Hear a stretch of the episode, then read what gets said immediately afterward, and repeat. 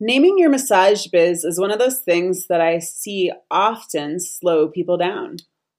They take so much time trying to come up with the perfect name that they stall out on making progress in other areas of their business. It makes sense. It's hard to purchase a domain or make business cards when you are still unsure of your name. If this describes you, I want you to commit to something. I want you to commit to working the steps Becca and I are going to share today Align with the Massage Business Mama comes to you with a combined 22 plus years experience in the massage biz as entrepreneurs, providing actionable tips and resources you can implement today. Becca, an off grid living, quirky, trail running massage therapist, esthetician, and yogi, offers her business and wellness perspective to you with highly caffeine fueled, compassionate wit.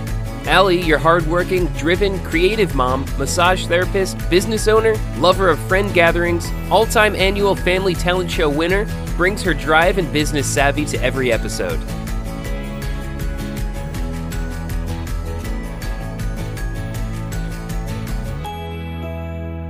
And pick a name. Deal? Becca, did you have a hard time picking a name for your massage biz? Mm, uh, not really, but I probably should have maybe utilized some of the steps that we're going to be discussing today. Possibly, but you know, I like your name. Yeah, I like my name too. Yeah. I think sometimes we get so stuck in paralysis analysis. We are so afraid to botch up our name that we freeze. But something I want to share before we dive too far into the steps is that you can always go back and change your name. Even if you already have set up an LLC or a sole proprietorship under a different name, you can always go back and file for a DBA, a doing business as. You can file as many DBAs as you like. So if you change your name a few times, no problem. You can still operate underneath that same umbrella. Now, is this a strategy I would suggest using frequently? Not really, but it does at least give you some peace of mind and freedom in case you do want to change your name after you've set everything up. Another thing to keep in mind is the same is true for websites. If you build a website using a name you turn out hating, you can purchase a new domain and direct your content to the old domain. This would mean you wouldn't have to start a website from scratch, and anyone who knew you under your original name could still be directed to your website. Again, I think it is better to pick a name and stick with it I feel like waffling back and forth ultimately will drive you nuts and slow you down. But knowing that you can use a DBA and a website redirect might be the push you ultimately need to commit to something. So, my first step when choosing a name is to set a drop dead date, a date that you promise yourself you will have your name decided on by. This gives you the freedom to play as much as you want between now and that date, and then you can move forward with other elements of your business. Maybe you give yourself a week, or maybe a month. It really depends on how quickly you want to launch your business. But set a date. Write out the sentence, I will have my business name decided by X date, and display it somewhere that you see it frequently. I am such a sucker for this strategy. I have notes all over my house with dates of when things are to occur or be decided by. And while it is counterproductive for my current decluttering mission, it does help me accomplish a lot more and move forward in ways that I otherwise might stall out. My second step is to brainstorm. Take pen to paper and list out all of the possible names you can think of. Remember the golden rule of brainstorming at this stage in the process, no idea is a bad idea. Write down anything that comes into your head. Treat this brainstorming process with respect. Set aside everything else you are working on to really focus. Turn off the TV, turn down the music. I know I have a tendency to start jamming out way too loud when I'm trying to brainstorm ideas, so I usually have to turn the music off completely. This helps me to have a more present mind. Get out that pen and paper and write down every single name that comes to your brain. Don't stop until you have like two to three pages of potential names. I love this process, Allie. I personally have a hard time with sitting down and being still.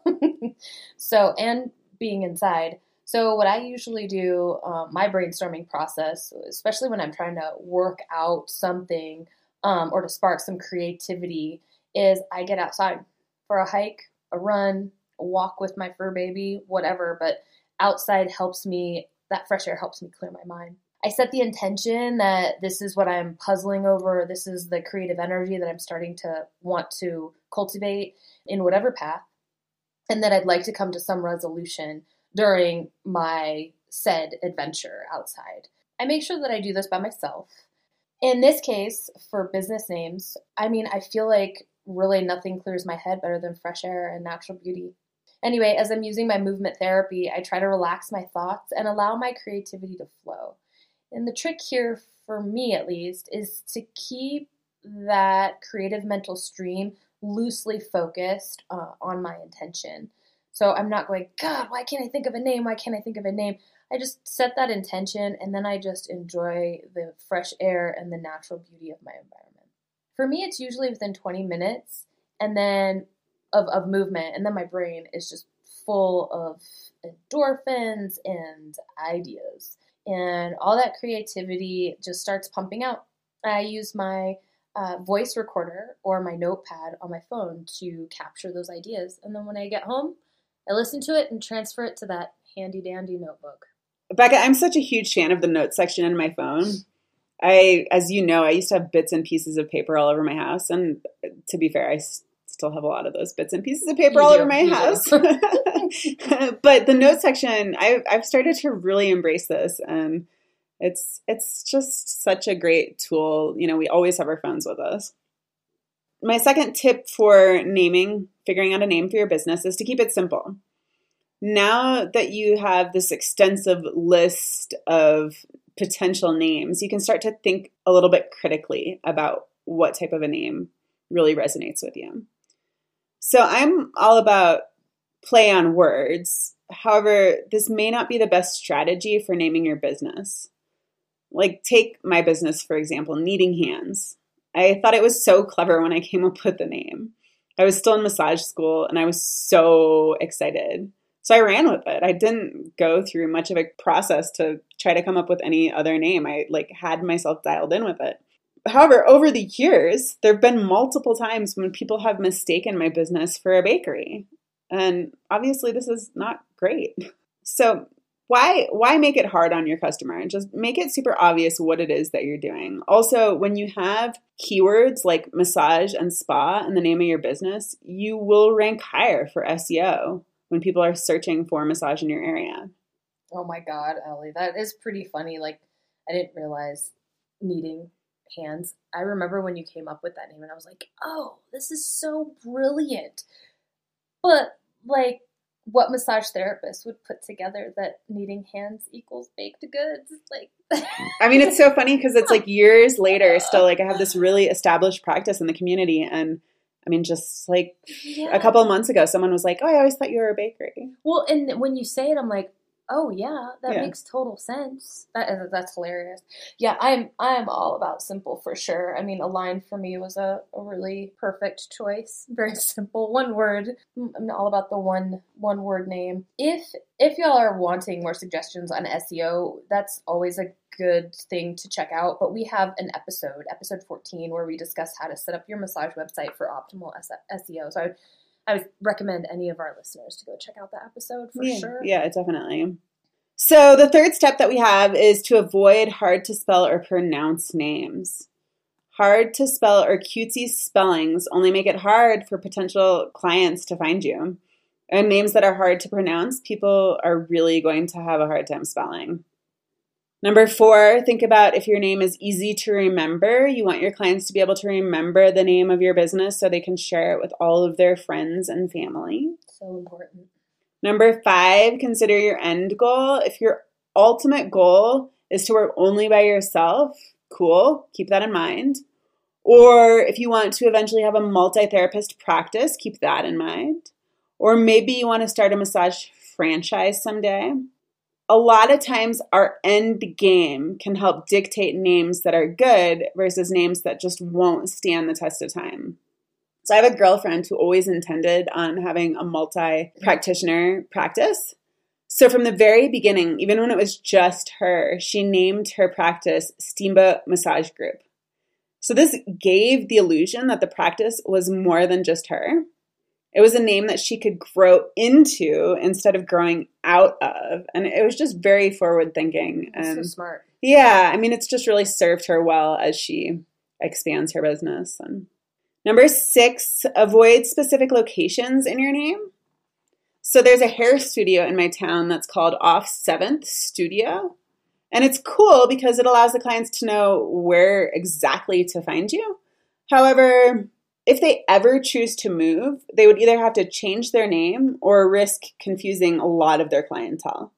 So, with the exception of the town you're in, like my girlfriend Steamboat Massage Group, obviously that's if you're planning on staying in the same town, that wouldn't be as much of an issue. But like specific street locations, that it limits you. Yeah. Number seven, do some thorough research to make sure no one else is using your name. Conduct a Secretary of State search. Since you may want to structure your business as a corporation or LLC, you should do a search of the Secretary of State records to make sure your name won't be confusingly similar to a business that already operates underneath a similar name. Because if it's too similar, the Secretary of State may not allow you to register it. Yeah, it's a pretty simple search. In Colorado, um, I looked it up. It's sos.state.co.us, and in Idaho, it's sosbiz.idaho.gov. Super helpful um, when you're as you go through the process of you know choosing your business name. And it can be nice to do a quick search before you get your heart set on any certain name too, um, or if you're playing with maybe some words um, in combination for a name. I also searched for my business name and business names that were close to the one I wanted to go with on all the social media outlets that I chose, like that I'm more comfortable with, just to see what was out there and what those businesses look like and what they were associated with. That's a good tip, Becca. Number eight, search to make sure the domain is available for the names you have narrowed down. I totally wish I would have done this first. Instead, I'd like I loved my business name, and then when I went to go get a domain domain name, it was obviously already taken. So I had to come up with a domain name that I wasn't really excited about. And What is your domain? align for wellness.com and it's the number four and i really didn't want it to be that And what did you want it to be? Just Align? yeah like really simple but of course the line is taken you yeah. know Yeah. but i was like so excited that i had my business name i was like domain name was kind of last low on my list It wasn't something you thought about. You didn't put any like pre planning into thinking no, about that. no. i was all excited about the business name and the signage Yeah. all about the signage Yeah. The creative stuff. So, number nine, we say to get feedback on your name. yeah, I feel like this is where peer groups, you know, Facebook groups can be really helpful. When I was going through my process, I definitely utilized client feedback as well as peers and friends alike just to see what they thought, how it landed. Um, and I took into consideration all that input. It was very helpful. Well, and I think you bring up a good point too here. It's like you solicited advice from a few different groups of people because they're all going to have a little bit different lens and perspective at how they view a name that you're con- considering. Exactly. Yeah, and even with my logo and any kind of imagery like my card, I really brought it to those groups and asked them what they thought about it before I actually, you know, bought a lot, bought a bulk amount. I mean, if I had gone and talked to bakers, maybe I wouldn't have had that confusion. yeah, or maybe you would have put a loaf on there with a happy little massage face and you kneading it. I don't know. Uh, there's so many directions I could have taken it. So many directions. Yikes. Number 10, sit with the name for a while, but not too long because remember you have that drop dead date. Love the drop dead date. So good. My cautionary tale the massage business mama was initially the working massage mama. Until one day, when I was trying to gather some feedback on issues unrelated to my name, it was brought to my attention that I had a bit of a problem. While asking for feedback, several people informed me that they could not find my site and that instead they were being directed to pornographic sites. Oh my god. That's like a Abs- nightmare. I know, it was absolutely the last place I wanted my audience to be sent. So, after researching the issue, I decided the best course of action was to rethink my name. I don't want you to have to rethink your name. I wasn't that far into the business building process when I realized this mistake, but I was far enough in that there was some consequences, heartbreak, and lost money.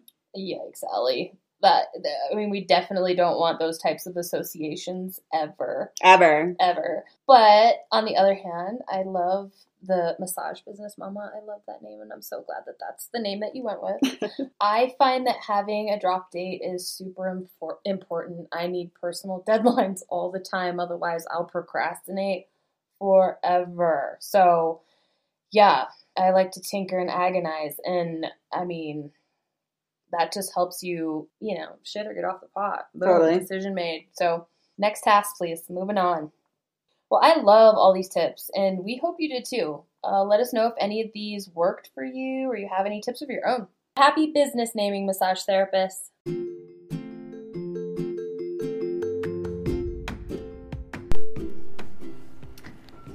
Thank you so much for listening. And please reach out to us if you have any questions or topics you would like covered. We love suggestions. Find us at www.alignwiththemassagebusinessmama.com. Also, we wouldn't hate it if you were inclined to share or review our episode. Until next time, stay healthy, massage therapists.